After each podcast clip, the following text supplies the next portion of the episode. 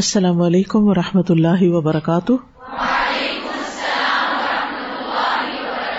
کیا حال ہے آپ کا؟ الحمد للہ نحمد ونسلی علی رسول کریم اما بعد، فاعوذ باللہ من الشیطان الرجیم، بسم اللہ الرحمٰن الرحیم۔ ربش رحلی صدری ویسر لی امری وحل العقدم السانی یفق قولی۔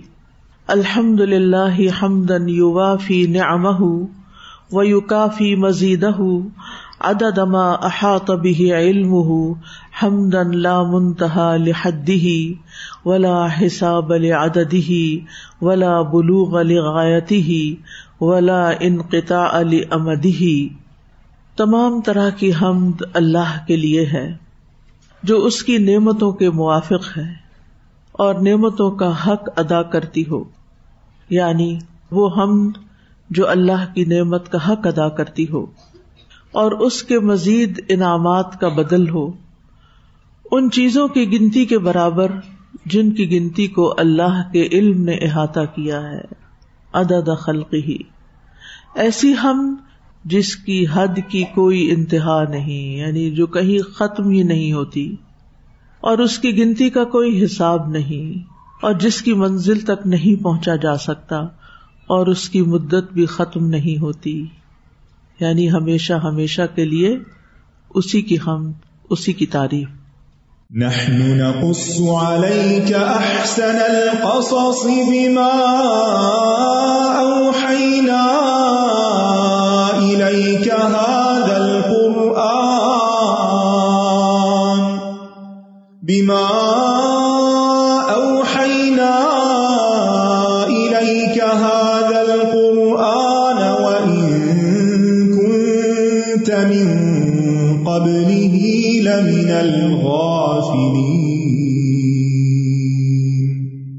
حابیل قابیل کے قصے کے سلسلے میں ہم پیچھے پڑ چکے ہیں کہ قابیل نے حابیل کو ناحق قتل کیا۔ اس کے بعد انسانی جان کی حرمت کا بیان آیا۔ کیونکہ قتل سے اور خاص طور پر قتل ناحق سے کئی مفاصد اور خرابیاں پیدا ہوتی ہیں۔ اس لیے بنی اسرائیل پر خصوصاً اور تمام بنی آدم پر عموماً یہ بات فرض کر دی گئی، لکھ دی گئی کہ جس کسی نے کسی نفس کو بغیر حق کے اور بغیر قصاص کے قتل کیا تو گویا اس نے پوری انسانیت کو قتل کر دیا۔ یہاں بنی اسرائیل کا ذکر اس لیے خاص طور پر کیا گیا کیونکہ ان میں خون ریزی اور قتل بہت عام ہو گیا تھا، حتیٰ کہ وہ امبیا اور اپنے نیک لوگوں کو جو انہیں نیکی کا حکم دیتے تھے، ان کو بھی قتل کر دیتے تھے۔ لہذا تاکیدی طور پہ واضح کر دیا گیا کہ ایک بے قصور انسان کا جان بوجھ کر قتل کرنا اللہ سبحان تعالی کے نزدیک بہت بڑا جرم ہے۔ اتنا بڑا کہ گویا اس نے تمام انسانوں کو قتل کر دیا۔ تو جو شخص کسی انسان کی ناحک جان لیتا ہے، وہ صرف ایک انسان پر ظلم نہیں کرتا، بلکہ وہ یہ بھی ثابت کر رہا ہوتا ہے کہ اس کا دل انسانوں کے احترام اور ہمدردی کے جذبے سے خالی ہے۔ اور وہ پوری انسانیت کا دشمن ہے۔ یعنی اس کے نزدیک انسان کی کوئی قدر و قیمت نہیں، انسانی جان کی کوئی حرمت نہیں۔ تو آیت نمبر بتیس میں اللہ تعالی فرماتے ہیں، من اجل ذلك كتبنا على بني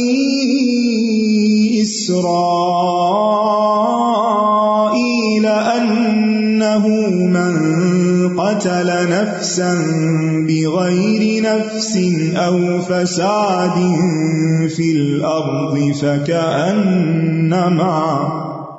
فكأنما قتل الناس جميعا ومن أحياها فكأنما أحيا الناس جميعا وَلَقَدْ جَاءَتْهُمْ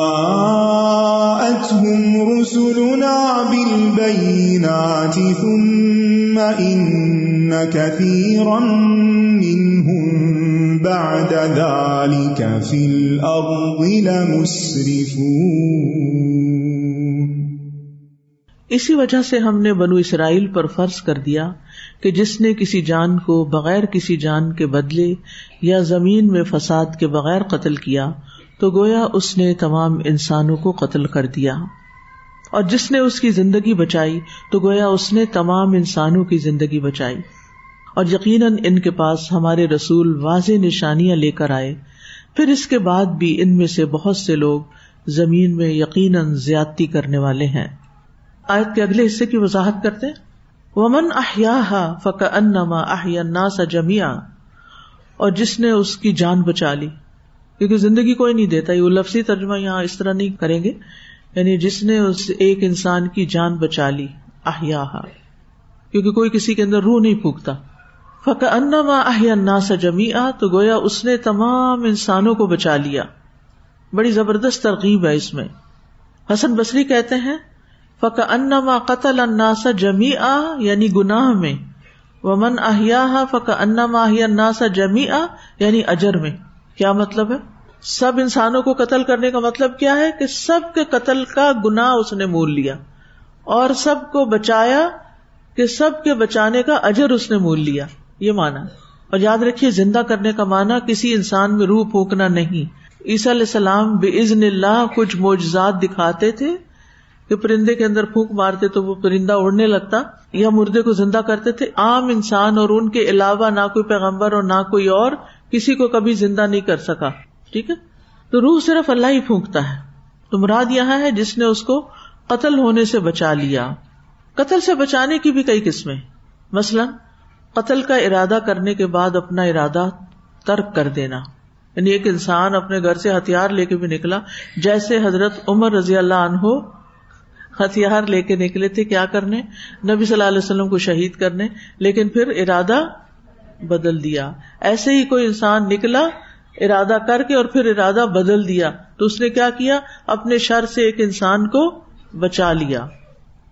یہ سوچ کر کے یہ تو ایک حرام کام ہے اور مجھے نہیں کرنا چاہیے۔ اصل میں نا کوئی بھی کام اچانک نہیں ہو جاتا۔ اس کے پیچھے کیا ہوتا ہے؟ انسان کی ایک اندر ہی اندر وار چل رہی ہوتی ہے۔ کروں کہ نہ کروں کروں کہ نہ کروں۔ جیسے قابل کے اندر فتوات لہو نفس ہو گیا پھر۔ آہستہ آہستہ آمادہ ہو گیا۔ ایسے ہی انسان کوئی بھی گناہ کا کام کرتا ہے نا، تو اس کے پیچھے اس کی کوئی جڑیں ہوتی ہیں۔ اسی لیے جو میں آپ کو سیلف انالیس کرنے کو کہتی ہوں نا کہ کوئی بھی غلط کام کرے تو کیا کرے؟ اپنے آپ سے پوچھے کیوں کیا؟ کوئی بات کسی کے خلاف منہ سے نکلی تو اپنے آپ سے پوچھے کیوں نکلی؟ کیونکہ دل میں بہت کچھ ہم نے بٹھایا ہوا ہوتا ہے کسی انسان کے خلاف۔ اور جب وہ بٹھایا ہوا ہوتا ہے نا، تو وہ جب کہیں موقع آتا ہے، جیسے وہ ایک واچس کی تیلی ہوتی ہے نا، تو وہ ہر ایک کو نہیں جلاتی، ہر چیز کو۔ نہیں لگتی، آگ نہیں بھڑکتی اس سے۔ لیکن کچھ چیزوں کے پاس سے بھی گزر جائے تو وہ پٹرول کے پاس سے بھی گزر جائے تو کیا ہوگا؟ ایک دم سب کچھ بھڑک اٹھے گا۔ تو جہاں پیٹرول ہو ہی نا تو وہاں بے شک ماچس پھینک دیں، کیا ہوگا؟ جہاں لکڑی ہو ہی نا وہاں جو مرضی آگ پھینک کچھ نہیں ہوتا۔ تو اگر کسی کے دل میں، کسی کے خلاف کوئی چھپی ہوئی نفرت بوگز وغیرہ ہو، تو وہ کسی موقع پر اچانک پھوٹ پڑتا ہے۔ اور اگر نہیں ہو تو نہیں ہوتا۔ تو جو بھی انسان ارادے کر رہا ہوتا ہے، اس میں پہلے اس کو اپنے اندر سے جیتنا پڑتا ہے۔ نیکی کرنے کے لیے یا پھر ہارنا پڑتا ہے نفس کے ہاتھوں گناہ کے لیے۔ تو جو ہار جاتا ہے وہ قتل کر دیتا ہے، جو جیت جاتا ہے تو وہ پھر اپنا ارادہ ترک کر دیتا ہے۔ دوسرا مانا کسی حملہ آور کو روک کر یعنی ڈیفینسو کسی حملہ آور کو روک کر قتل سے بچانا۔ مطلب کوئی اور آ رہا تھا کسی کو مارنے کے لیے۔ اس نے اس کو دور ہٹا دیا، چاہے قوت سے، چاہے کسی بات کے ذریعے۔ مثلاً، اس کو چھپا کے۔ بازو کا ایسا ہوتا ہے نا کہ کوئی کسی کی دشمنی میں دھمکی دے کے تو ہتھیار اٹھا کے آ جاتا ہے، وہ آپ سے پوچھتا ہے، وہ فلاں ہے تو آپ اس کو کوئی توریا کر کے ٹال ٹول کے بھیج دیتے ہیں، کیونکہ آپ کو پتا ہے اگر وہ اندر آیا تو کیا ہوگا۔ کبھی کسی کو مار پیٹتے دیکھیے، اور آپ نے کبھی اس کو بچایا کہ نہیں بچایا؟ بچایا نا۔ بس ایسے ہی جس کا قتل ہونے جا رہا ہو، اس کو بچانا، یہ دوسرا مانا بنتا ہے۔ ٹھیک ہے؟ یعنی ظالم کا ہاتھ روکنا۔ یہ مانا ہے۔ رسول اللہ صلی اللہ علیہ وسلم نے فرمایا ان سو رخا کا ظالمن او مظلومن اپنے بھائی کی مدد کرو، خواہ ظالم ہو یا مظلوم ہو۔ ایک صحابی نے ارض کیا، یا رسول اللہ جب وہ مظلوم ہو تو میں اس کی مدد کروں گا۔ لیکن آپ کا کیا خیال ہے کہ جب وہ ظالم ہوگا تو میں اس کی مدد کیسے کروں گا؟ آپ نے فرمایا، اس وقت تم اسے ظلم سے روکنا، کیونکہ یہی اس کی مدد ہے۔ ظلم سے روکنا اس کی مدد ہے۔ تو کسی کو بھی آپ ظلم سے روک دیتے۔ بیٹھے بٹھائے آپ نیکی کما جاتے ہیں، اتنی بڑی۔ کوئی کسی کے بھی خلاف انتقامی جذبات لیے پھرتا ہے، آپ اس کو ٹھنڈا کر دیتے ہیں، اس کے بارے میں کوئی اچھی بات کر دیتے ہیں۔ آپ اس کی جان تو نہیں تو عزت بچا لیتے ہیں، یا ایک فساد کو ختم کر دیتے ہیں۔ تو پھر آپ دیکھیے کہ کتنی بڑی نیکی آپ نے کمائی۔ تو جب کوئی کسی کے خلاف آپ کے پاس آ کے بات کرے نا، تو اس کو ٹھنڈا بھی کرے اور اس کو تھوڑا سمجھائے بھی کوئی ازر تلاش کرے دوسرے بندے کے لیے۔ یعنی اگر ہم کوشش کریں تو کسی بھی انسان کے کسی ایکشن کے پیچھے ہم ازر تلاش کر سکتے ہیں۔ اور اس سے اپنے دل کو بڑا اطمینان ہوتا ہے۔ لیکن کچھ لوگ آپ ہی کے آس پاس ازر قبول بھی نہیں کرتے اور ازر سننا بھی نہیں چاہتے۔ وہ الٹا پھر آپ کو پکڑ لیں گے۔ تو آپ اپنی جان بچانے کے لیے کسی اور کو نہیں بچاتے۔ تو جو کسی کو بچاتا ہے نا، اس کو اپنی جان لگانی پڑتی ہے۔ اب کسی قاتل کو پیچھے کر کے مقتول کو بچانا کیا ہے گویا؟ اپنے آپ کو پیش کر دینا۔ کئی دفعہ ایسا ہوتا ہے، کوئی پٹ رہا ہو تو آپ بچاتے ہیں تو آپ پہ بھی ہاتھ پڑ جاتا ہے۔ تو یہ ایک جرت کا کام ہوتا ہے۔ ایسے کوئی کسی کی عزت کا قتل کر رہا ہے، غائبانہ طور پر غیبت کر کے، تو اس وقت کیا کرنا ہوتا ہے پھر؟ اس وقت بھی تھوڑی ہمت کرنی پڑتی ہے، بات اپنے اوپر لے لینی پڑتی ہے۔ لیکن اس کے بعد سکون بہت ملتا ہے۔ کیونکہ آپ کو یہ تسلی ہوتی ہے کہ شکر ہے میں کسی قیمت میں شریک نہیں ہوئی۔ تیسری بات، کسی حادثے میں کسی انسان کی جان بچانے کا اجر، پوری انسانیت کی جان بچانے کا اجر ہے۔ مثلاً کسی گھر میں اللہ نہ کرے آگ لگ گئی، تو آپ کیا کرتے ہیں؟ ایک دم بریک تھرو کرتے ہیں اور جا کے بچوں کو اٹھا کے باہر کرتے ہیں اور جان بچاتے ہیں یا کوئی الارم بجاتے ہیں یعنی کوئی بھی طریقہ کرتے ہیں۔ کیونکہ بعض اوقات آپ دیکھیں، رات سوتے ہوئے آگ لگتی، کئی واقعات ایسے سنے گئے کہ سارے کے سارے لوگ جل جاتے ہیں، کیونکہ ہوتا پتہ کیا ہے اس میں؟ آگ کا سیک بعد میں پہنچتا ہے، پہلے کیا آتا ہے؟ دھواں۔ اس دھوئیں سے کیا ہو جاتا ہے؟ بے ہوشی اس بے ہوشی میں انسان کو پتہ نہیں چلتا کہ آگ میری طرف آ رہی ہے۔ اللہ تعالیٰ سب کو محفوظ رکھے۔ لیکن ہم سائے کو پتہ چل رہا ہے کہ کچھ ہو رہا ہے۔ کھڑکیوں سے نظر آیا کچھ، تو وہ کیا کرتا ہے کہ اب جان بچانے کے لیے یا کوئی ڈوب رہا ہے اور آپ کو تیراکی آتی ہے۔ اگر نہیں آتی تو اللہ کے واسطے خود نہ کودیے گا نہیں وہ آپ نے بتایا تھا کہ جان بچانی ہوتی جان بچانے کے لیے بھی کوئی ہنر سیکھنا پڑتا ہے۔ بڑے بڑے کام کرنے کے لیے طریقہ بھی آنا چاہیے۔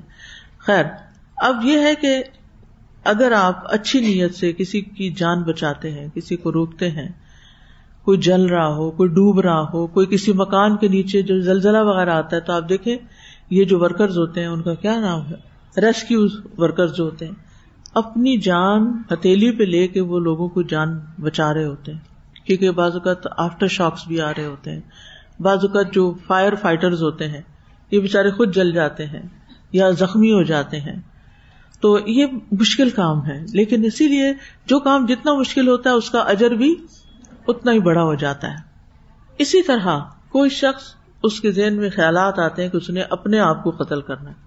آپ اس کی مدد کیسے کر سکتے ہیں؟ طریقہ آتا ہے۔ نہیں آتا۔ آج تو ہر دوسرا یگسٹر جو ہے وہ خود کشی کی دھمکی دے رہا تھا ماں باپ کو۔ اور یہ دھمکیاں دیتے دیتے کسی نہ کسی دن کر بھی جاتے ہیں۔ تو اگر آپ کہیں سے بھنک بھی پائے تو آپ کو چاہیے کہ آپ اس کی سوچ کو بدلیں۔ کیسے بدلے ہمیں تو خود ہی نہیں پتا۔ جاہل کیوں رہنا چاہتے ہیں؟ ہنر سیکھیے۔ اتنے بڑے بڑے ثواب کے کام ہیں، ان کو کرنا سیکھیے کہ کیسے آپ کسی کی سوچ کو بدلتے ہیں۔ اور کیسے آپ اپنا وقت لگا کے اپنی ایفرٹ صرف اللہ سے اجر کی توقع رکھتے ہوئے آپ اس کی کاؤنسلنگ کر سکتے ہیں، آپ اس کو سجیشن دے سکتے ہیں، آپ اس کی وجوہات معلوم کر سکتے ہیں، آپ طریقہ سیکھ سکتے ہیں کہ آپ کس طرح کسی کو نارمل کریں، کیونکہ یہ نارملٹی ہوتی ہے۔ ایسے علوم پڑھنے بھی چاہیے اور کچھ لوگ تو اس کے ماسٹر ہونے چاہیے کہ جو فی سبھی اللہ پھر دوسروں کا علاج بھی کر سکے ایک طرف ہم لوگوں کو دین کے مسئلے بتا کے ان کی آخرت کے آگ سے بچاتے ہیں ان کو، تو دوسری طرف دنیا میں ان کو ہلاکت سے بچانے کی کوشش کرنی چاہیے، ٹھیک ہے؟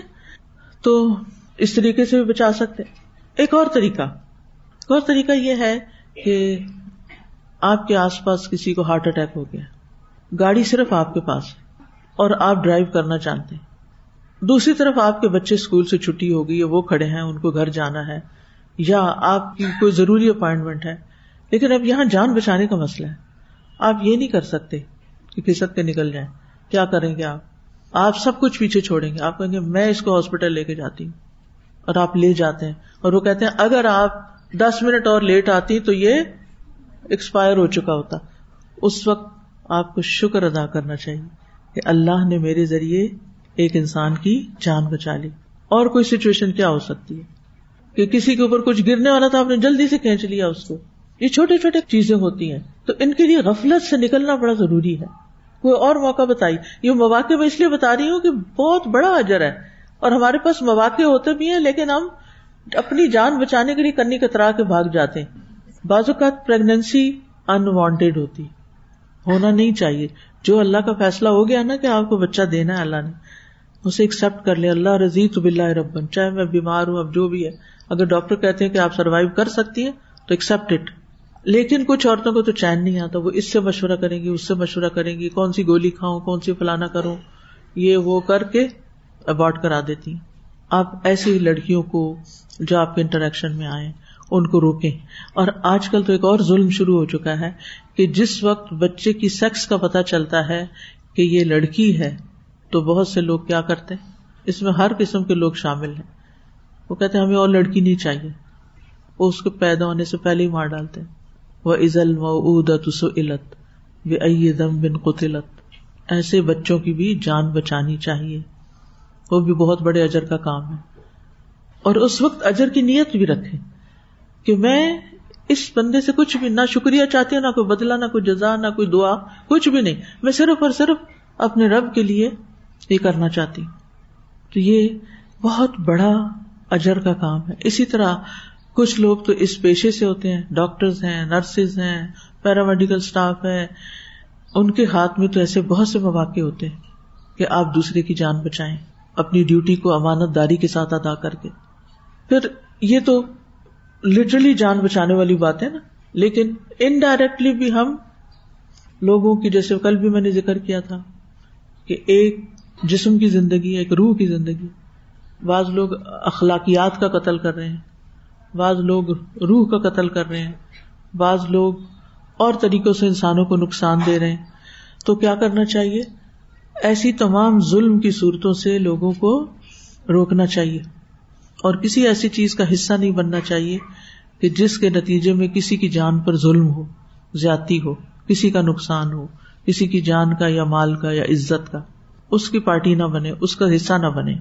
اپنی عقل سے سوچیں، اللہ سے استخارا کریں، خود فیصلہ کریں اپنے ہوش و حواس کے ساتھ ایمپتی سے کام لیں، اپنے آپ کو دوسرے کی جگہ رکھ کے دیکھیں، جس کی قیمت کرنے چلے آپ۔ تو بہت سی باتیں پھر سمجھ میں آ جاتی ولو کھانا ذا قربا چاہے آپ کی والدہ ہی کیوں نہ ہو چاہے آپ کی بہن بھائی، آپ کے ہسبینڈ کوئی بھی کیوں نہ ہو تعاون بری و تخوا ولا تعاون والمی ولادوان کسی پہ زیادتی ہو رہی ہو؟ قطن کسی کے ساتھ تعاون نہیں۔ معذرت کر لے، میں معذرت کھا ہوں، میں یہ نہیں کر سکتی۔ کیا فرق پڑے گا؟ وہ آپ کو جوتے مار لے گا، کھا لے جوتے۔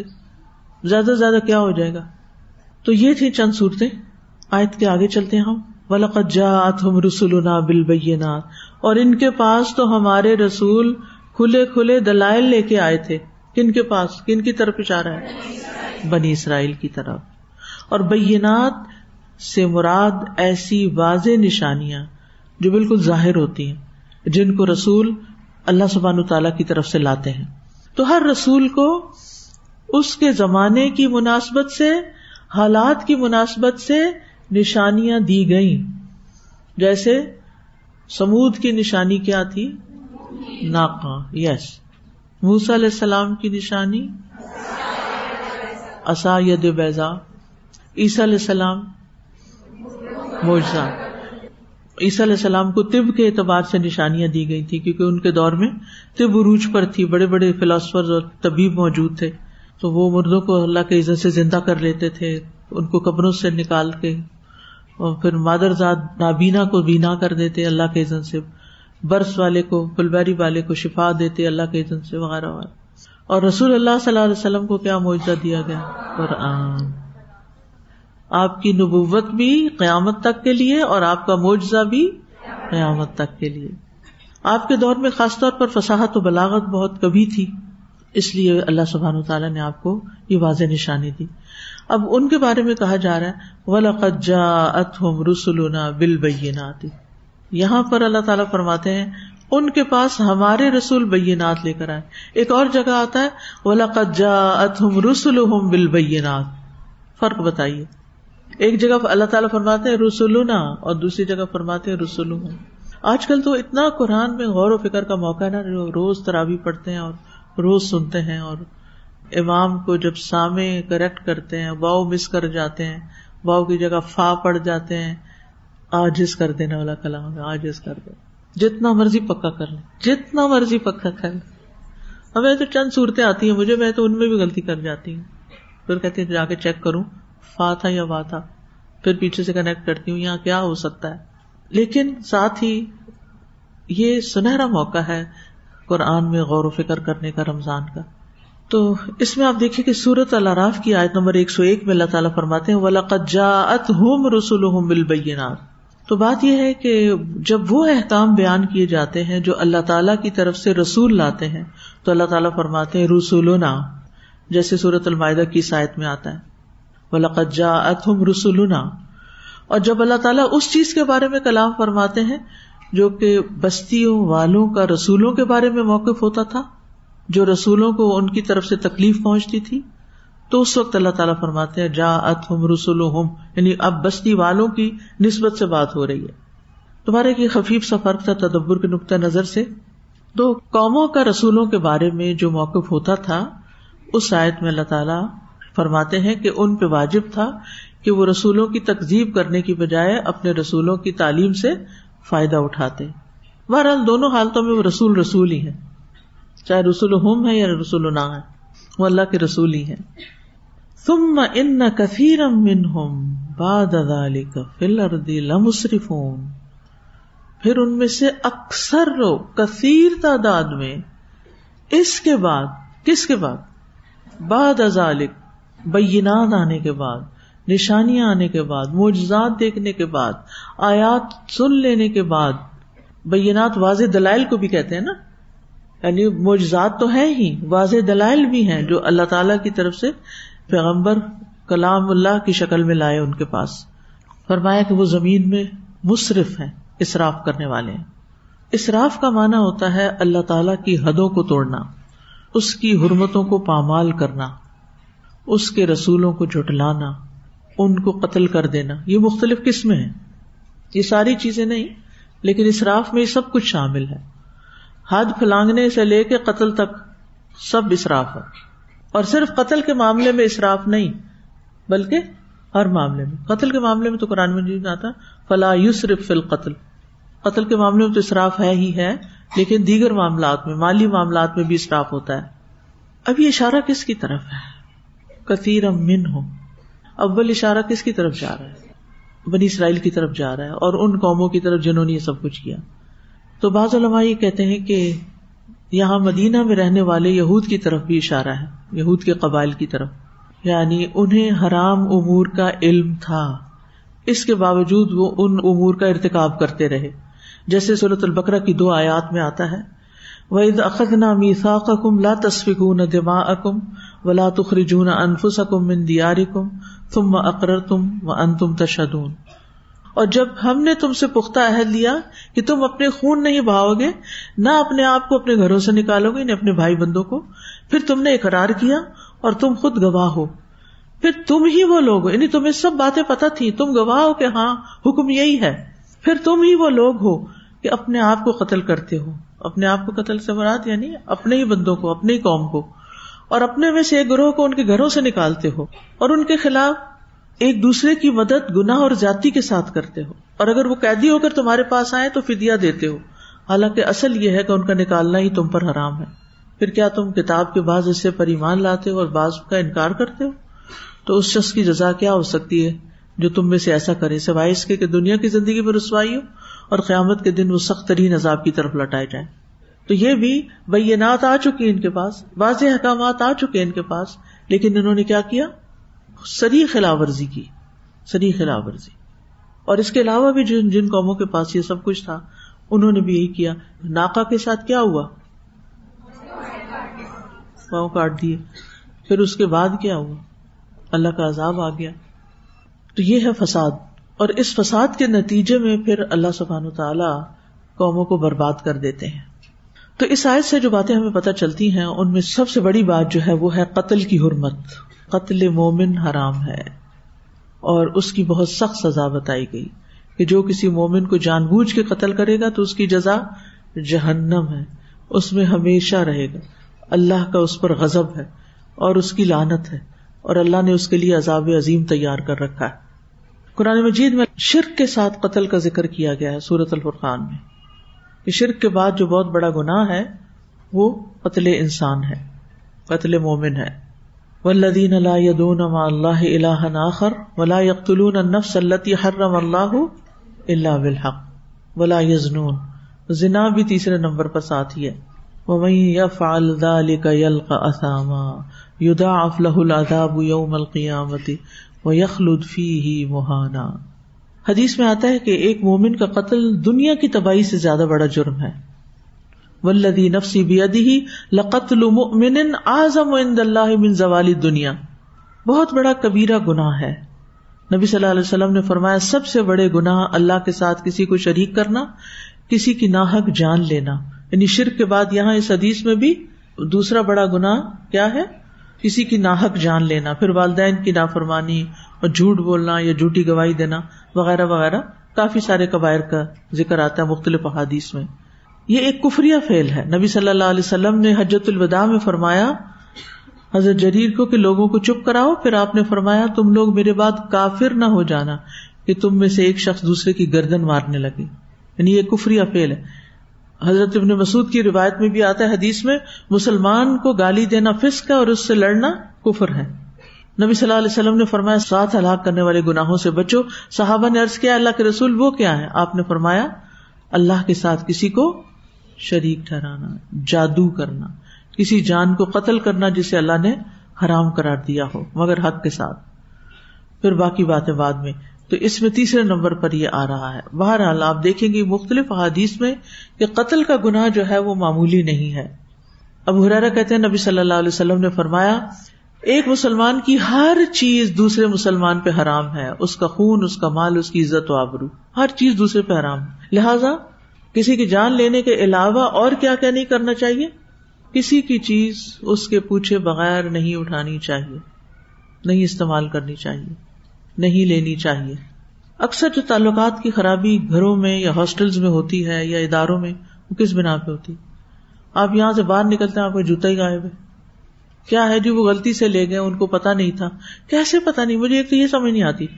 میں تو اگر اپنا بھی جوتا کوئی بدل دے میرا، تو مجھے اس سے بھی پتا چل جاتا ہے کہ وہ جوتا نہیں۔ آنکھیں بند کر کے بتا دوں۔ گی جب آپ کسی کا جوتا پہنتے ہیں اور اس کا نمبر بڑا ہوتا ہے یا نمبر چھوٹا ہوتا ہے یا وہ تنگ ہوتا ہے یا وہ کھلا ہوتا ہے، یا وہ گھسا ہوا ہوتا ہے یا وہ نیا ہوتا ہے، پہن کے کیسے آپ کو نہیں پتا چلتا؟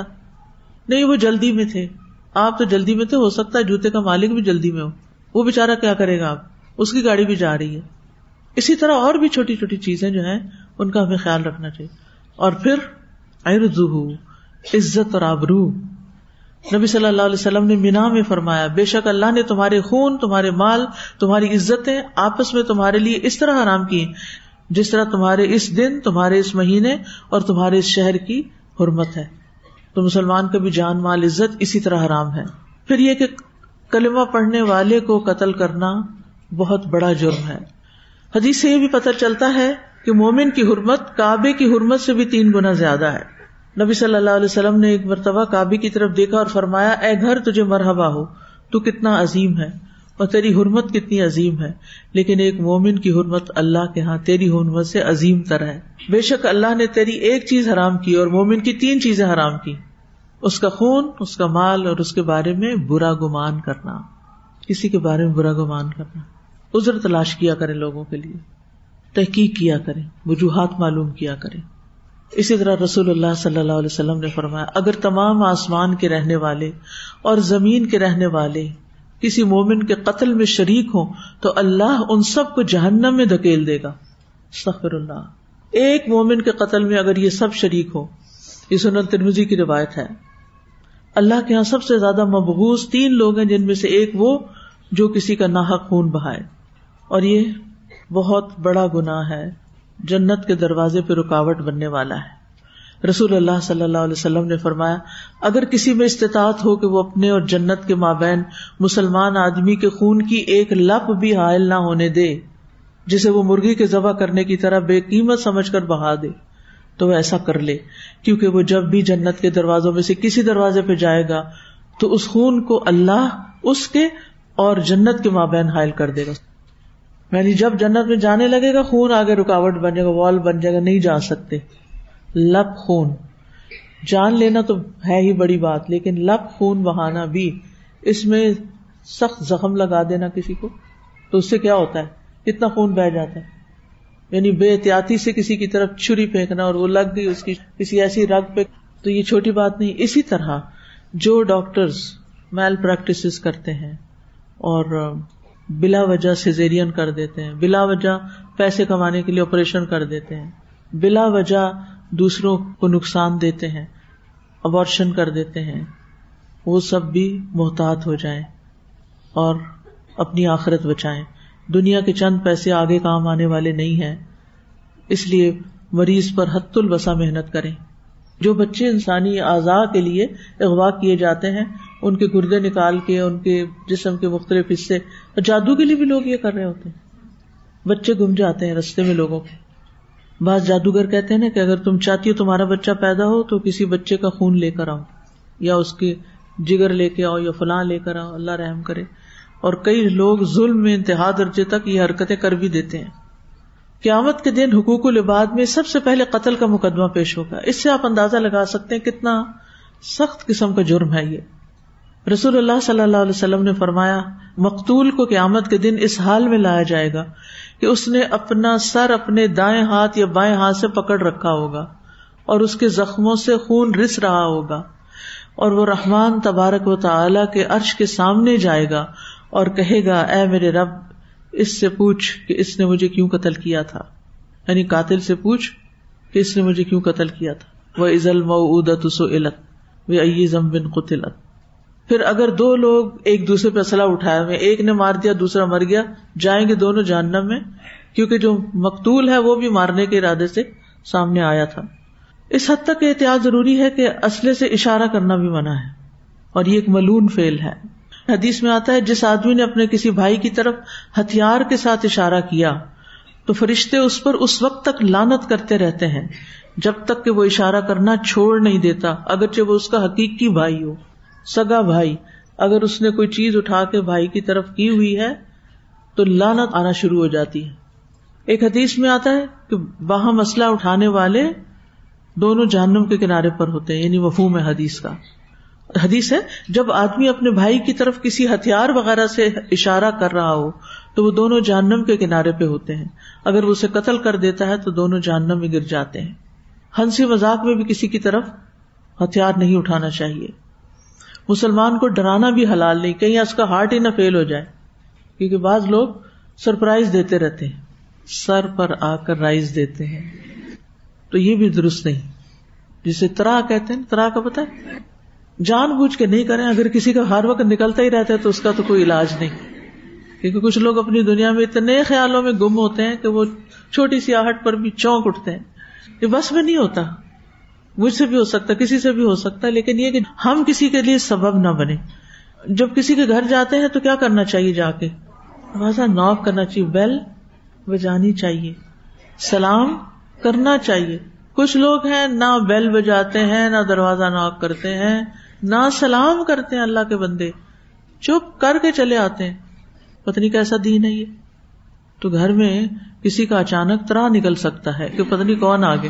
اور خاص طور پر اگر آپ نے کالا گاؤن پہن رکھا ہو۔ پھر اسی طرح یہ کہ اپنی جان کو قتل کرنا بھی حرام ہے۔ رسول اللہ صلی اللہ علیہ وسلم نے فرمایا، پہلے زمانے میں ایک شخص کے ہاتھ میں زخم ہو گیا تھا اور اسے اس سے بڑی تکلیف تھی۔ آخر اس نے چھری سے اپنا ہاتھ کاٹ لیا۔ اس کے نتیجے میں اس کا خون بہنے لگا اور وہ اسی سے مر گیا۔ تو اللہ تعالیٰ نے فرمایا، میرے بندے نے خود میرے پاس آنے میں جلدی کی، اس لیے میں نے بھی جنت کو اس پر حرام کر دیا۔ تو خودکشی حرام ہے، انسان اپنے اوپر جنت کو حرام کر لیتا ہے۔ اور جس چیز سے انسان خودکشی کرتا ہے، جس طریقے سے وہ جہنم میں وہ بھی سزا ساتھ ساتھ ملتی رہے گی۔ نبی صلی اللہ علیہ وسلم فرمایا، صحیح مسلم کی روایت ہے، جو شخص جس چیز کے ذریعے دنیا میں خودکشی کرے گا، تو قیامت کے دن اس کو اسی چیز سے عذاب دیا جائے گا۔ دوسری حدیث میں مسلم احمد کی جو شخص خود کو کسی چیز سے مارے گا یا ذبح کرے گا، اللہ اس کو جہنم کی آگ میں اسی طرح ذبح کرے گا۔ استغفر اللہ۔ ایک اور روایت میں جس نے اپنے آپ کو کسی لوہے سے قتل کیا، وہ قیامت کے دن اس طرح آئے گا کہ لوہا اس کے ہاتھ میں ہوگا اور اسے اپنے پیٹ میں مار رہا ہوگا اور جہنم میں ہمیشہ ہمیشہ رہے گا۔ جو آدمی زہر پی کر خودکشی کرے گا، اس کے ہاتھ میں ہمیشہ زہر ہوگا اور وہ اسے جہنم میں کترا کترا پیتا رہے گا۔ استغفر اللہ۔ چھوٹا سا پیمفلٹ اس پہ بننا چاہیے اور ماس اسکیل پر اس کی ڈسٹریبیوشن ہونی چاہیے کہ خودکشی حرام ہے۔ لوگوں کو پتا ہی نہیں کھیل تماشا بنایا ہوا ہے کہ خودکشی۔ تیرہ سالہ لڑکے نے بالوں کی کٹنگ بھی خودکشی کر لی۔ یعنی ایسے کھیل بنایا ہوا۔ اس پہ ضرور وسیع پیمانے پہ لوگوں کو ایجوکیٹ کرنا چاہیے۔ کیونکہ قابل نے سب سے پہلے قتل کیا اور دوسروں کے لیے جرم کی راہ کھولی، تو اس لیے قابیل کو دنیا میں ہونے والے ہر قتل کے گناہ کا حصہ ملے گا۔ اس سے یہ بات پتہ چلتی ہے کہ برے کاموں کو ایجاد نہیں کرنا چاہیے۔ برا ٹرینڈ سیٹ نہیں کرنا چاہیے۔ بدعت ایجاد نہیں کرنی چاہیے۔ کیونکہ جو شخص کسی گمراہی کو ایجاد کرتا ہے، اس پر اس گمراہی کے ایجاد کرنے کا بھی گنا ہوگا یعنی اس کا اپنا گناہ بھی ہوگا، اور ان لوگوں کا گناہ بھی جو قیامت تک اس پر عمل کریں گے۔ تو شر کی کنجیاں نہ بنے شر کے رہنما نہ بنے شر پھیلانے والے نہ بنے اس میں خاص طور پر ان لوگوں کو بہت محتاط ہونے کی ضرورت ہے جو لیڈرشپ کے رول پر ہوتے ہیں، جن کو بہت سے لوگ فالو کر رہے ہوتے ہیں۔ اگر وہ کوئی غلط ٹرینڈ سیٹ کرتے ہیں تو لوگ آنکھیں بند کر کے بغیر کسی دلیل کے ان کو فالو کرنے لگتے ہیں۔ اللہ ماشاء اللہ کہ کوئی رک کے سوچے کہ ہمیں اس بات کا تو حکم نہیں دیا گیا۔ اور ایسے لوگ بہت کم ہوتے ہیں۔ صحیح مسلم کی حدیث میں آتا ہے، رسول اللہ صلی اللہ علیہ وسلم نے فرمایا، جس نے اسلام میں کوئی اچھا طریقہ رائج کیا، پھر اس کے بعد اس پر عمل کیا گیا، تو اس کے لیے اس عمل کرنے والے کے برابر ثواب لکھا جائے گا۔ یعنی جتنے لوگ اس طریقے پہ چلیں گے، ان سب کا ثواب بھی ابتدا کرنے والے کو ملے گا۔ اور ان کے ثواب میں سے کچھ کمی نہ کی جائے گی یعنی ان کا ثواب لے کے شروع کرنے والے کو نہیں دیا جائے گا، ان کا اپنا ثواب ہوگا۔ جیسے امام بخاری نے کتاب لکھی، صحیح بخاری۔ اس سے پہلے کوئی ایسی کتاب نہیں تھی۔ انہوں نے ایک ٹرینڈ سیٹ کیا، احادیث کو چھانٹ کر، پرکھ کر، پھر ان کو اباب کے تحت مدون کر کے کتاب پیش کی۔ اب جتنے لوگوں نے اس کے بعد اس طریقے کو اپنایا، یا پھر یہ کہ اس کتاب سے فائدہ اٹھایا تو اب کیا ہوگا؟ ان پیروی کرنے والوں کو تو ثواب ملے گا، لیکن ان کے ثواب کا ایک حصہ ویسا ہی ثواب اس کام کو کرنے والے کے لیے بھی رکھ دیا گیا۔ اس کی وجہ کیا ہے؟ اس لیے کہ پہلی دفعہ کسی کام کا کرنا بہت مشکل ہوتا ہے، چاہے وہ نیک ہو یا بد ہو۔ قابل کے ساتھ بھی کیا ہوا؟ فتوا لہو نفس قتل عقی آہستہ آہستہ آہستہ وہ اس نتیجے تک پہنچا کہ اس نے قتل کر دیا۔ اسی طرح جب کوئی شخص کوئی اچھا کام بھی کر رہا ہوتا ہے، تو اکثر لوگوں کو سمجھ نہیں آتا کہ وہ کر کیا رہا ہے اور کر کیوں رہا ہے۔ لہٰذا وہ اس پہ تنقید شروع کر دیتے ہیں، اس کو ڈسہارٹ کرتے ہیں، اس کو برا بلا کہتے ہیں اور بعض کیسز میں تو انتہائی اقدامات پر آ جاتے ہیں۔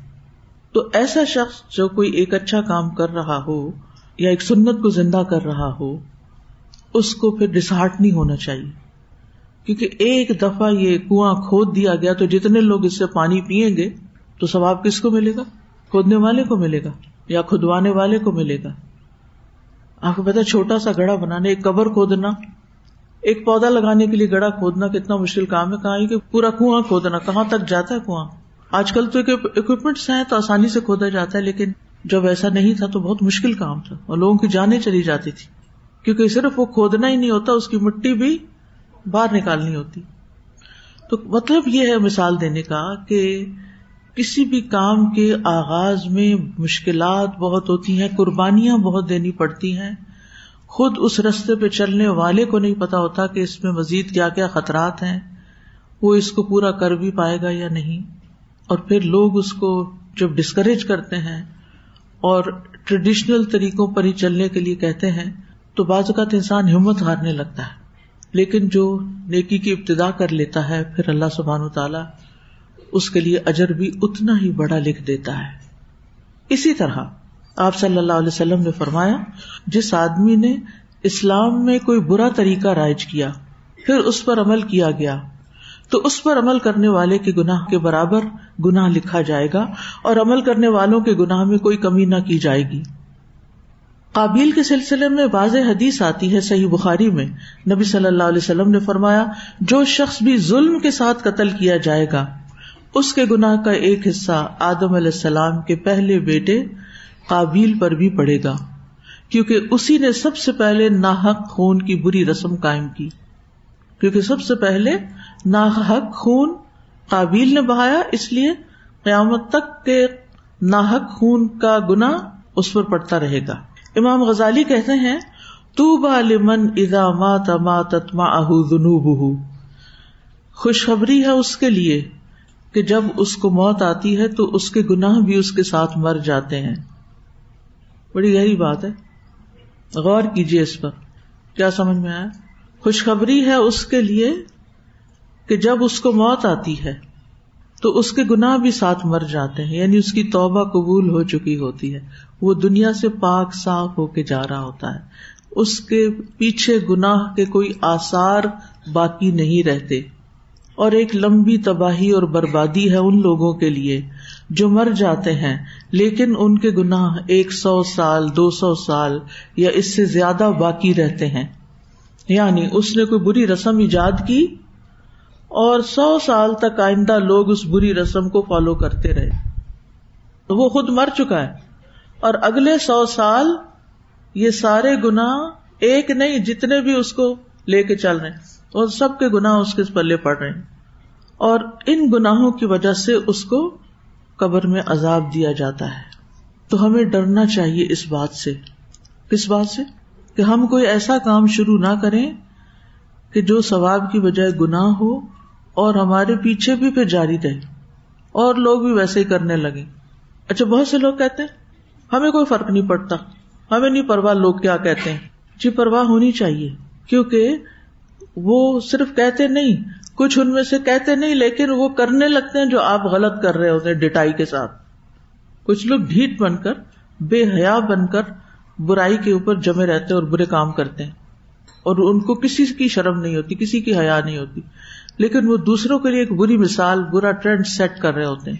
تو ایسے لوگوں کو فکر کرنی چاہیے کہ وہ صرف ان کی اپنی غلطی کا وبال ان پہ نہیں پڑے گا، بلکہ اس کے ساتھ ساتھ اور کیا ہوگا۔ جتنے لوگوں نے اس کو دیکھ کے یہ غلط کام کیا، وہ بھی اسی کے ذمے آئے گا۔ اسی طرح اس آیت سے ایک اور بات بھی پتہ چلتی ہے کہ اللہ سبحان تعالیٰ نے ہر اس انسان کی سزا کو کئی گنا کر دیا جو بغیر حق اور کساس کے کسی جان کو قتل کرتا ہے۔ یا زمین میں فساد برپا کرنے کے لیے کسی جان کو قتل کرتا ہے۔ تو اللہ نے اس کو ایسا کرار دیا گویا اس نے تمام انسانوں کو قتل کر دیا۔ یعنی اس انسان کی سزا کئی گنا زیادہ ہے جو کسی کو ناحک قتل کرتا ہے یا زمین میں فساد برپا کرنے کے لیے کسی کو قتل کرتا ہے۔ تو وہ ایسا ہی ہے جیسے اس نے سارے انسان قتل کر دیے اور سب کا گنا اس کے پلے۔ اب دونوں میں فرق ہے پچھلی بات اور اس میں۔ کیا فرق ہے؟ پچھلی بات میں کیا تھا؟ برا طریقہ جاری کیا، کو پچاس، ساٹھ، سو، دو سو لوگوں نے فالو کیا، ہزار، دو ہزار لاکھ، پچاس لاکھ مثلاً۔ لیکن یہاں کیا ہے؟ کہ اس نے ناحک قتل کیا تو اس کا گنا اتنا جیسے اس نے سارے انسانوں کو، آدم علیہ السلام سے لے کے آخری انسان تک کو قتل کر دیا۔ کتنا بڑا گنا ہو گیا یہ۔ دونوں میں فرق ہے نا تھوڑا سا۔ پھر اس آیت سے ایک اور بات یہ پتہ چلتی ہے کہ احکامات کو اگرچہ کسی کے ساتھ خاص کر دیا جائے، لیکن وہ سب کے لیے ہوتے ہیں۔ جیسے اس آیت میں بنی اسرائیل کے لیے یہ بات لکھ دی گئی، جبکہ حکم باقی اقوام کے لیے بھی عام ہے۔ بنی اسرائیل کا نام لے کے یہ بات کیوں کی گئی؟ کیونکہ ان کے اندر قتل و غارت بہت عام ہو چکی تھی، جیسے آج کل مسلمانوں کے اندر بہت ہو چکی ہے۔ اور اس کے علاوہ یہ کہ چونکہ مدینہ میں یہ صورت مدنی ہے، تو مدینہ میں وہ نبی صلی اللہ علیہ وسلم کے نیبر سے اور انہوں نے جس طرح نبی صلی اللہ علیہ وسلم کی مخالفت کی اور کئی بار آپ کو قتل کرنے کی، شہید کرنے کی سازشیں بھی کی۔ اور خاص طور پر جو شروع میں میں نے تفسیر کی تھی اس آیت کی، اس میں میں نے بتایا تھا کہ بعض علماء اس آیت سے مراد یہ لیتے ہیں کہ کسی ایک انسان سے مراد یہاں ایک لیڈر کا قتل ہے، کسی بڑے انسان کا قتل، جیسے کسی نبی کا قتل ہوتا ہے۔ پھر یہ کہ انسان کے بدلے انسان کو کب قتل کیا جا سکتا ہے؟ قصاص میں قتل کیا جا سکتا ہے۔ تین وجوہات آپ کو بتائی گئی تھی۔ پھر اسی طرح یہ ہے کہ کچھ اور شرائط بھی ہیں کہ قاتل مقتول کی نسبت دین کے اعتبار سے، آزاد ہونے کے اعتبار سے، اور ملکیت کے اعتبار سے اعلیٰ نہ ہو۔ یعنی انسان کے بدلے جب انسان قتل کیا جائے، تو یہ نہ ہو کہ جو قاتل ہے وہ اعلیٰ ہو اور مقتول ادنا ہو۔ اسی طرح باپ بیٹے کا رشتہ نہ ہو یعنی قاتل مقتول کا باپ نہ ہو۔ کیونکہ اگر قاتل مقتول کا باپ ہوگا تو اسے قتل نہیں کیا جائے گا۔ کیونکہ باپ کا رتبہ اعلیٰ ہے، بیٹے کی نسبت۔ اسی طرح اگر یہ پتا چلے کہ کسی نے قصدن قتل کیا ہے، لیکن وہ شب العمد ہو یعنی واضح بات نہیں ہے، ہو بھی سکتا، نہیں بھی ہو سکتا، تو اس میں پھر بدلا نہیں لیا جائے گا۔ مثلاً کسی نے کسی کو لاٹھی ماری، لاٹھی مارنے سے عام طور پر کو مرتا ہے؟ لیکن وہ مر گیا تو اب مارنے والا کہے گا کہ میں نے اس کو مارا نہیں، جیسے علیہ السلام سے ہو گیا تھا۔ تو ایسی صورت میں پھر قاتل کو قتل نہیں کیا جائے گا۔ اس آیت سے بھی پتا چلتا ہے کہ زمین میں فساد برپا کرنے والوں کو قتل کرنا جائز ہے۔ کیونکہ اللہ تعالیٰ کو فرمانا ہے وہ فساد ان پہ لرد اسی آیت میں۔ فساد برپا کرنے والے کون ہیں؟ جیسے ڈاکے مارنے والے، جو ہتھیار سے مسلح ہو کر لوگوں کے رستے روک لیتے ہیں۔ اسی طرح اغوا وغیرہ کرنے والے یا اور بھی کسی قسم کا فساد جس سے معاشرے کا امن برباد ہو۔ اس سلسلے میں کچھ سوال یہ بھی پیدا ہوتے ہیں کہ مثلاً اگر کوئی شخص اب نارمل ہو، اس کو جنون ہے یا اس کی عقل کام نہیں کرتی اور وہ اس حال میں خودکشی کر لیتا ہے یا خود کو مار لیتا ہے، کیا وہ بھی قتل شمار ہوگا؟ اگر وہ واقعی مجنون ہے، مثلاً کوئی اسپیشل بچہ ہے، اس کی عقل بالکل بھی کام نہیں کرتی اب مثلاً ماں واش روم میں گئی اور اتفاق سے کوئی دوا پاس رکھ کے چلی گئی۔ بعض کو تو ہوتا ہے نا دوا استعمال کی یا لگانے والی، صرف خارجی استعمال والی۔ اور اس نے کیا کیا؟ مجنون بچے نے اٹھا کے ساری پی لی، واپس آئی، ماں تو بے ہوش پڑا اور اس میں وہ موت ہو گیا۔ اب یہ اس کی خودکشی نہیں تھی۔ کیوں؟ بازوقت یہ ہوتا ہے نا، کچھ لوگ چوہے مار گولیاں وغیرہ گھر میں پھینک دیتے ہیں ادھر ادھر کونوں خدروں میں۔ اب اگر کوئی ایسا ہی بچہ کرال کرتے کرتے جا کے اس کو کھا لیتا ہے، تو مجنون سے قلم اٹھا لیا گیا ہے۔ مجنون سے مواخذہ نہیں۔ اسی طرح کچھ لوگ ڈپریشن میں خودکشی کر لیتے ہیں۔ یہ بھی ایک سوال ہے۔ کیوں ڈپریشن ہوتا ہے ان کو اور اس میں خودکشی کر لیتے ہیں؟ یہ کوئی ایکسکیوز نہیں۔ خودکشی حرام ہے۔ اس پہ شدید وعید آئی ہے۔ ڈپریشن کے مریض کا علاج ہونا چاہیے۔ اس کا تعلق اللہ سے مضبوط کرنا چاہیے۔ اس کو دوا بھی دینی چاہیے، دعا بھی کرنی چاہیے، کثرت ذکر کرنی چاہیے، قرآن کی تلاوت زیادہ کرنی چاہیے۔ ایسی مجالس میں بیٹھنا چاہیے کہ جہاں اس کا دھیان بٹ سکے۔ لیکن بہرحال یہ کوئی ایکسکیوز نہیں کہ کسی شخص کو بہت شدید غم تھا یا ڈپریشن تھا اور اس نے اس غم سے نکلنے کے لیے یا ڈپریشن سے نجات پانے کے لیے خودکشی کر لی تو اس کی اجازت نہیں ہے۔ اسی طرح ایک سوال یہ بھی کیا جاتا ہے کہ کیا کوئی عورت اپنی عزت بچانے کے لیے خودکشی کر سکتی ہے؟ کیا کہتے ہیں آپ؟ یہ بہت مشہور ہے نا، یہ بات کی جب پاکستان بنا تھا تو بہت سی لڑکیوں نے کنو میں چھلانگے لگا دی تھی اپنی عزت بچانے کے لیے، کیونکہ جو حملہ آور لوگ تھے، وہ مسلمان لڑکیوں کی عزت پامال کرتے تھے۔ یعنی ان کے ساتھ زنا بل جبر کرتے تھے۔ جبرن زنا کرتے تھے۔ مزید واضح کر دوں بات کو۔ تو اب اگر کسی لڑکی کو یہ پتا چلتا ہے کہ کوئی مرد اس کے گھر میں گھس کے آ رہا ہے اور وہ اس کی عزت پامال کر دے گا، تو کیا وہ اتنی دیر میں کسی آلے سے اپنی گردن کاٹ لے؟ کیا یہ جائز ہے؟ نہیں جائز، بالکل۔ جس عورت سے جبرن زنا کیا جائے، اس پہ اپنا دفاع کرنا واجب ہے۔ وہ ریزسٹ کرے حت الامکان ریزسٹ کرے۔ اور مجرمانہ حملہ کرنے والے کے سامنے سر تسلیم خم نہ کرے۔ اس کے ساتھ موافقت نہ کرے۔ چاہے اس کو حملہ آور کو قتل ہی کیوں نہ کرنا پڑے۔ مثلاً اگر وہ اس کے پیٹ میں لات مار دیتی ہے، جس سے اس کی جان چلی جاتی ہے، تو اس پر قصاص نہیں ہوگا۔ کیونکہ نفس کا دفاع کرنا واجب ہے۔ لیکن اگر وہ اپنا دفاع نہ کر سکی، وہ کمزور تھی اور اس سے جبرن زنا کر لیا گیا، تو اس پہ کوئی گناہ نہیں ہے۔ تو خودکشی نہیں کی جا سکتی۔ ٹھیک ہے؟ نہ زنا سے پہلے اور نہ زنا کے بعد۔ کیونکہ کچھ خواتین نے ایسے واقعات ملتے ہیں کہ جب ان کے ساتھ ایسا کیا گیا تو انہوں نے بعد میں خودکشی کر لی۔ تو یہ خودکشی نہ پہلے جائز ہے، نہ بعد میں جائز ہے۔ واضح؟ تو قتل بہت بڑا جرم ہے۔ لیکن جب ہم قتل کی خبر سنتے ہیں، اخباریں پڑھتے ہیں، تو ہم کہتے ہیں کہ ہم نے تو نہیں جرم کیا، یا ہمارا اس سے کیا تعلق؟ کوئی ہے اے بی سی، ہم نہیں جانتے کون ہے، کون یعنی اس سے لا تعلق ہو جاتے ہیں۔ لیکن یہ ہے کہ کیا ہم اسے لا تعلق ہو سکتے ہیں جب معاشرے کے اندر اتنا ظلم ہو رہا ہو؟ ہو سکتے ہیں لا تعلق اسی طرح جب ہم کسی کی عزت کا قتل کرتے ہیں، غیبت کر کے، تو کیا خیال ہے؟ وہ نقصان دہ نہیں۔ اس کا کوئی نقصان اس شخص کو نہیں پہنچتا۔ جب ہم کسی سے حسد کرتے ہیں، تو اس کا کوئی نقصان کسی کو پہنچتا۔ قتل کہیں بھی ہو، پورا معاشرہ متاثر ہوتا ہے۔ غیبت ایک شخص کر رہا ہوتا ہے، دس سن رہے ہوتے ہیں۔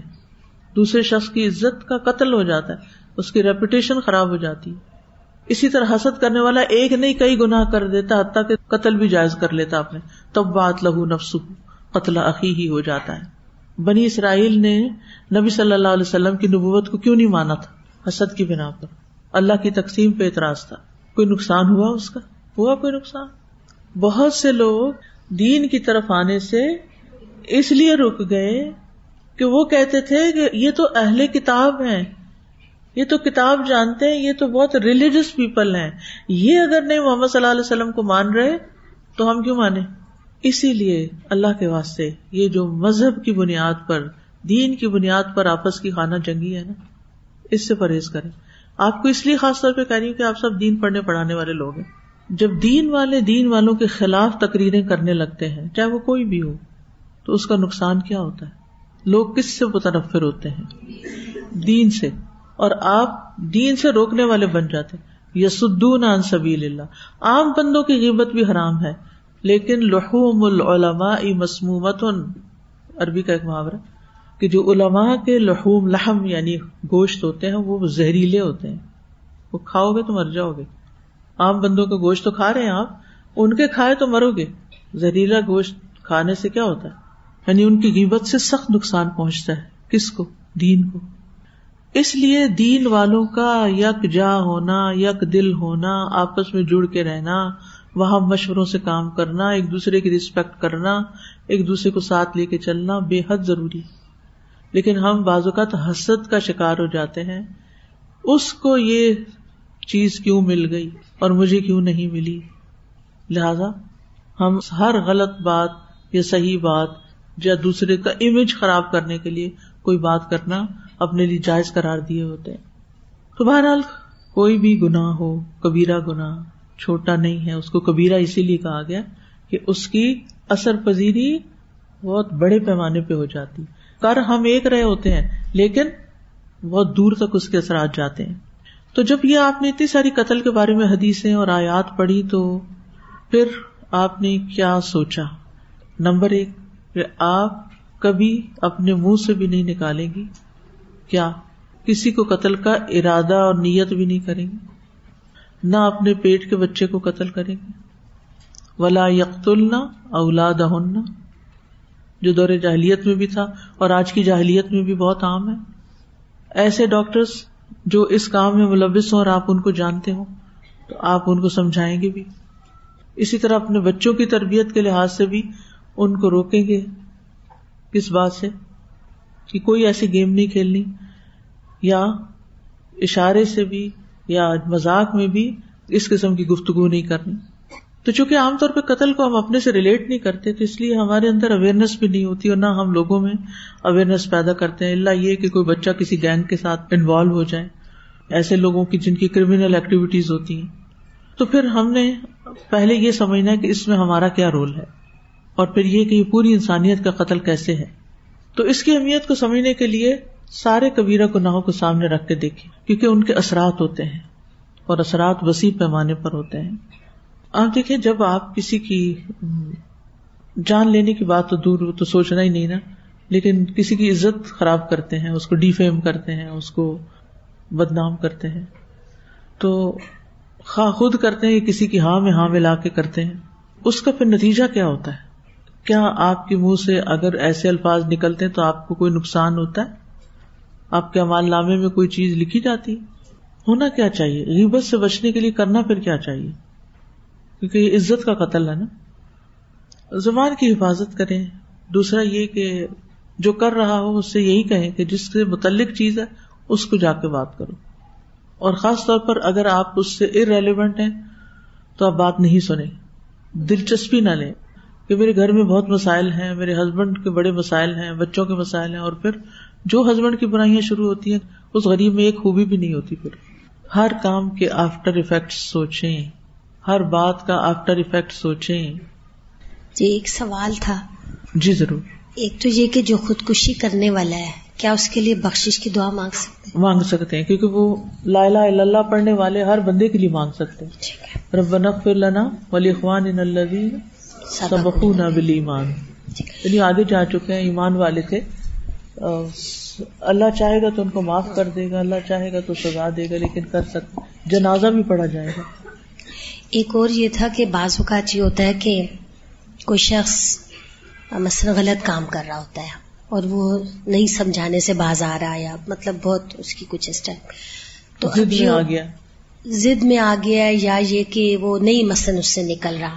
تو اب جو اس کے ارد گرد رہنے والے ہیں وہ اس کے بارے میں پریشان ہیں اور وہ سوچتے ہیں نکلے یا لیکن وہ نہیں نکل رہا۔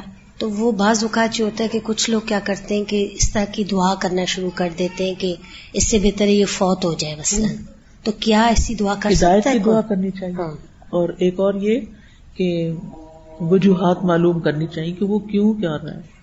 وہ آخر داوانا ان الحمد للہ رب العالمین۔